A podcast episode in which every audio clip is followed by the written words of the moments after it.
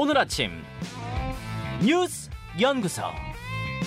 오늘 아침 뉴스의 맥을 짚어드리는 시간 뉴스 연구소 오늘도 두 분의 연구위원 함께합니다. 경향신문 박순봉 기자, 뉴스톱 김준일 수석 에디터 어서 오십시오. 네, 안녕하세요. 예, 박 기자 첫 뉴스 어디로 갈까요? 국민의힘 혁신위 구성. 국민의힘이 혁신위원 12명을 발표했습니다. 네. 어떤 사람들이죠? 인유한 위원장 빼고 12명이거든요. 네. 일단 12명 중에 3명은 전현직 의원입니다.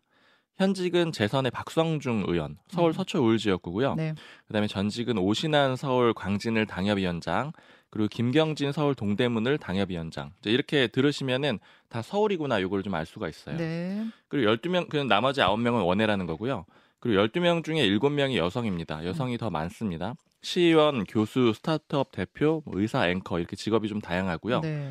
그리고 연령대로 보면은 이제 MZ 세대라고 하잖아요. 80년생부터 2010년생까지 범위가 넓긴 한데 음. 이 MZ 세대 청년층이 6명, 절반입니다. 네. 평균 연령은 44세고요. 음. 가장 젊은 혁신위원은 박우진 경북대 학생회장인데 농업생명과학대 학생회장인데 음. 2000년생이에요. 어, 지 현재 대학교 학생회장이에요. 맞습니다. 어. 어제 명단 발표되고 국민의힘 사람들하고 얘기를 나눴는데 네.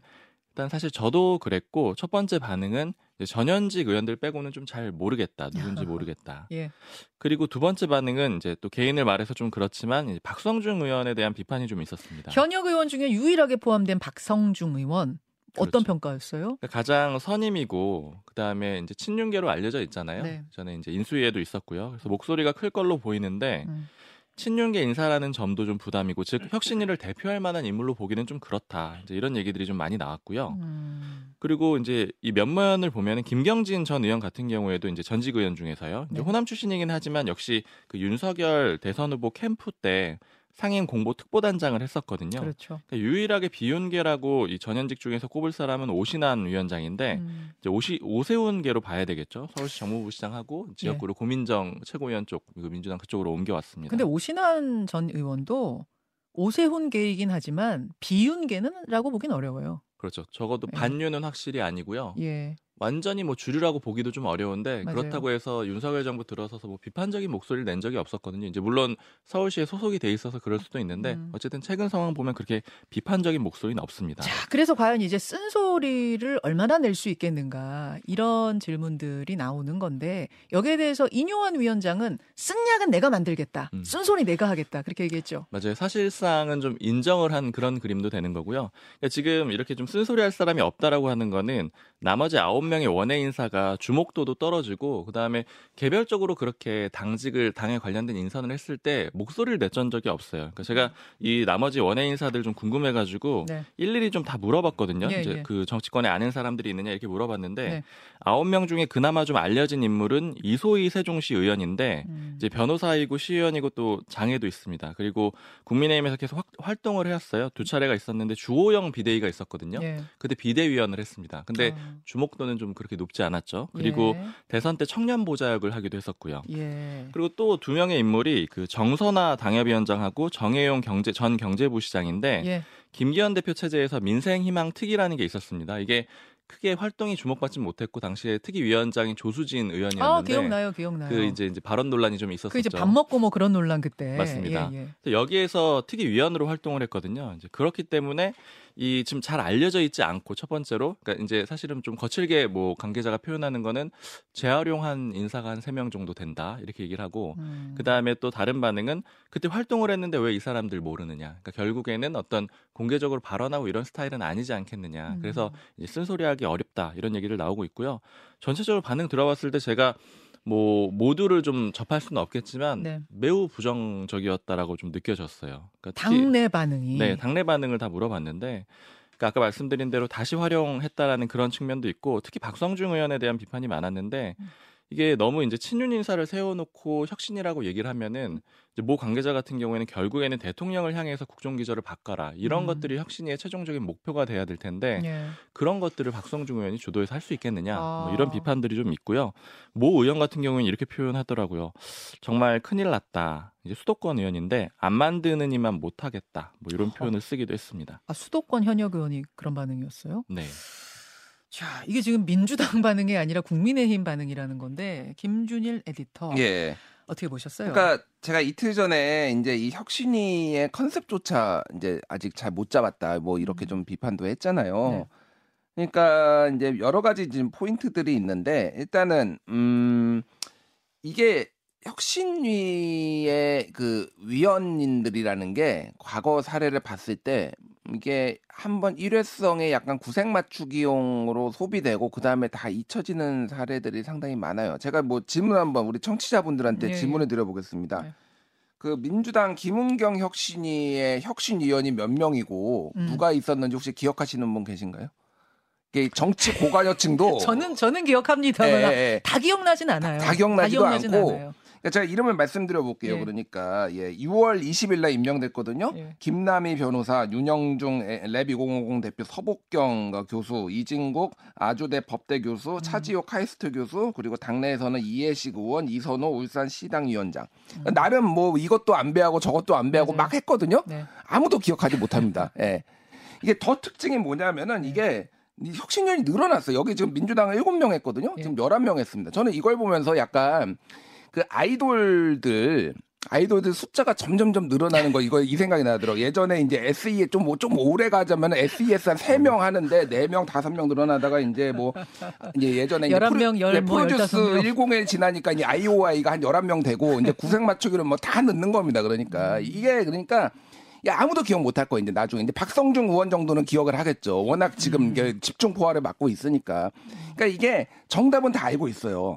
아, 이거 그 지금 의원들도 그 얘기 했잖아요. 지금 쓴소리 해야 되는 거다. 그리고 이게 정권 심판론이 작동을 해가지고 했으니까 대통령의 기조를 바꿔야 된다라는 건데 일단 안 들어가고 유니스 의원 안 들어간다라고 했지 천하람 위원장도 안 들어간다고 했지 뭐 기타 등등 안 들어가니까 이제 마지못해서 이게 나온 건데 그거를 감안하더라도 너무 조금 이게 혁신이라는 그런 키워드에 안 맞는다 이게 이제 당내에서 우려가 나오는 거죠 그래서 이게 순항할 수 있을까 이뭐 이런 생각이 좀 드는 거죠 자, 여기서 이제 네. 질문 두 분께 질문. 그러면 이 인선을 주도한 사람은 이뉴한 위원장 온리 원입니까? 아니면 은 뭐 지도부가 다 같이 하고 막 이런 거예요? 어떻게 좀 취재해 보셨어요? 그러니까 사실 확인은 안 되더라고요. 근데 당 지도부 쪽에 물어봤을 때는 예. 이제 본인들도 일단 모른다. 사실 어제 조금 국민의힘에서 좀 난리가 났던 거는 예. 이 명단이 최고위원 회의를 하는 도중에 유출이 됐거든요. 어. 이제 최고위원들한테만 미리 줬는데 유출이 돼가지고 이제 김기현 대표가 많이 화가 났었다 그래요. 근데 이제 그래요? 유출이 되다 보니까 기자들이 뭐 관계자들한테 전화도 많이 하고 이랬을 거 아니에요. 근데 음. 그때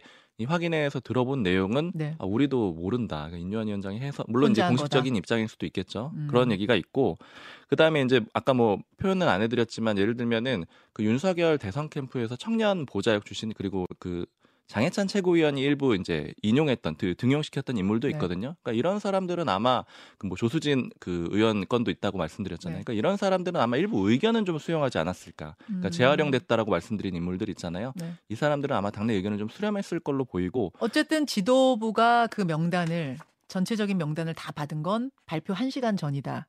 이거는 맞아요. 그런 걸로 추정이 돼요. 예. 네. 그리고 지도부 중에서도 최고위원들만 줬고요. 처음에는. 지도부도 그래서 받고 좀 당황했다. 뭐 이런 이야기도 들리던데요. 음, 그거는 네 저는 따로 확인 못했습니다. 아무튼 뭐 설왕설래가 오가는 혁신 위원들.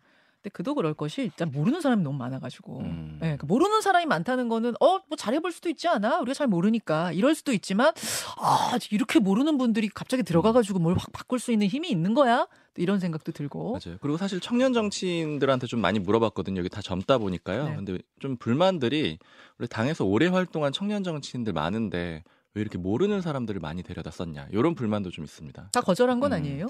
뭐 그거는 좀 확인해봐야 되는데 근데 그 지금 이 소위 말하는 반윤계 청년위원 그 청년들이 많이 청년 정치인들이 주목이 되는 거잖아요. 근데 네. 친윤계 청년들도 많거든요. 음, 음. 그러니까 뭐 장년찬 최고라든가 아니면 지금 이제 대통령실에 있는 뭐 여명 행정관 그 가까운 그 청년 정치인들이 많은데 그 그룹에서 또 많이 안 데려갔다. 뭐 알겠습니다. 요거 요- 하나만 딱 예, 예. 말씀드리면은 그러니까 이거는 총선용 정책 개발을 하, 하려면은 조금 구색이 맞는 거예요. 그러니까 여기저기도 배려를 하고 예. 근데 그러니까 정치도 전문직이에요. 그러니까 근데 음. 전문직이라는 것에 대해서 스스로들을 이, 이런 그 뭐라고 좀 깎아내린 것 같아요. 제가 보기에는 왜냐하면 이건 고도의 정교한 기술과 어떤 음. 대- 협상력 이런 게 필요한 상황이거든요. 그러니까 대통령과의 그 이- 이 메시지도 내고 예. 근데 이거는 정말로 그냥 구색 맞추기용으로 했다라는 거밖에 이제 비판이 나올 수밖에 없는 거예요.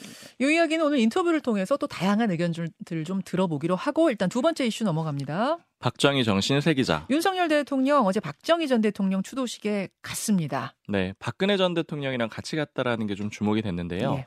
그리고 특히 어느 행사에 가가지고 참여해서 우연히 만난 게 아니고 좀 이렇게 약속 잡고 갔다 이런 정도로 좀 해석이 되는 그런 그 지점들이 꽤 많이 있습니다. 예. 일단 윤석열 대통령은 4박 6일 중동 순방을 마치고 어제 귀국을 했거든요. 오전에 음. 귀국을 했는데 귀국하자마자 바로 추도식으로 갔습니다. 음. 그리고 현직 대통령으로서는 처음 참석하는 거거든요. 그렇죠. 러니까 이 얘기는 바쁘고 관례도 아닌데 윤 대통령이 참석을 했다. 음. 그리고 박근혜 전 대통령도 11년 만에 참석을 하는 거고요. 음. 그리고 두 전현직 대통령이 국립 서울현충원 들어올 때 나란히 걸어 들어왔고요. 음. 그리고 영상 같은 것들 보면은 윤 대통령이 이제 따로 얘기를 합니다. 순방 가서 얻어온 수주 성과 이런 거 얘기하는데 이 영상도 그렇고 이걸 공개했다라는 점도 좀 주목이 되고 음. 뭐 악수하고 대화하고 옆자리 앉고 이런 장면들이 계속 포착이 됩니다. 음. 이게 왜 주목된다라고 말씀드렸냐면은 이제 많이들 아시겠지만 서로 악연이라고 할 수가 있잖아요. 그렇죠. 그러니까 국정농단 사건의 이제 검사 윤 대통령 그리고 피의자 박근혜 전 대통령이 만났는데 네. 그러나 굉장히 돈독했다라는 겁니다.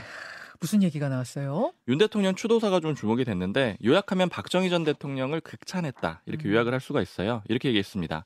이 나라의 위대한 지도자, 자랑스러운 지도자 이렇게 표현했고요. 박정희 대통령께서 산업화를 이뤘다. 이 산업화는 민주주의 발전의 기반이 됐다. 박정희 대통령의 하면 된다 정신이 위대한 국민으로 단합시켰다 이렇게 했고요. 네. 그리고 대통령실이 서면 브리핑 낸 것도 저는 읽어보니까 굉장히 좀 그좀 흥미롭더라고요. 음. 왜냐하면 그 현직 대통령이 처음 참석했다라는 것도 적었고 박근혜 전 대통령 동반 참석해서 그 의미를 더했습니다.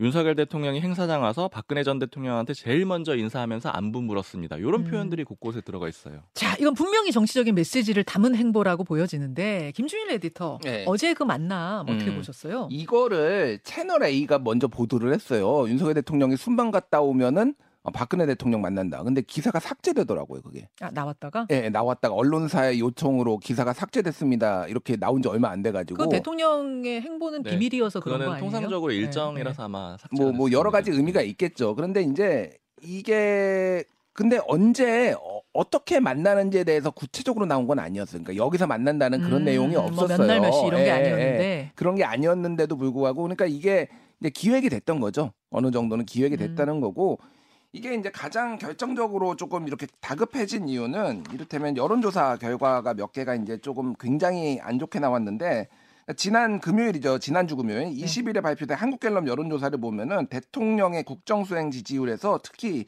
대구 경북 TK의 지지율이 10월 둘째 주에 비해서 셋째 주가 13% 포인트나 떨어졌어요. 한주 만에. 예. 그러니까 이게 엄청 이제 저 이 보궐 선거를 끝나고 굉장히 이제 후폭풍에 시달리고 있다라는 거죠. 음. 그래서 이제 보수 통합의 메시지 그리고 친박 끌어안기 이제 친박 콜대론이 있었는데 다만 이게 이게 오답 노트다 오답이다라는 생각은 이제 지울 수가 없는 거예요. 왜 그렇게 왜 생각하세요? 그러냐면은 자 박근혜 대통령 만나는 게 뭐 지지율에 도움이 안 되지는 않겠죠. 특히 보수층에는. 네. 그런데 지금 박 그러니까 박근혜 대통령을 홀대를 해가지고 지금 지지율이 떨어진 건가요?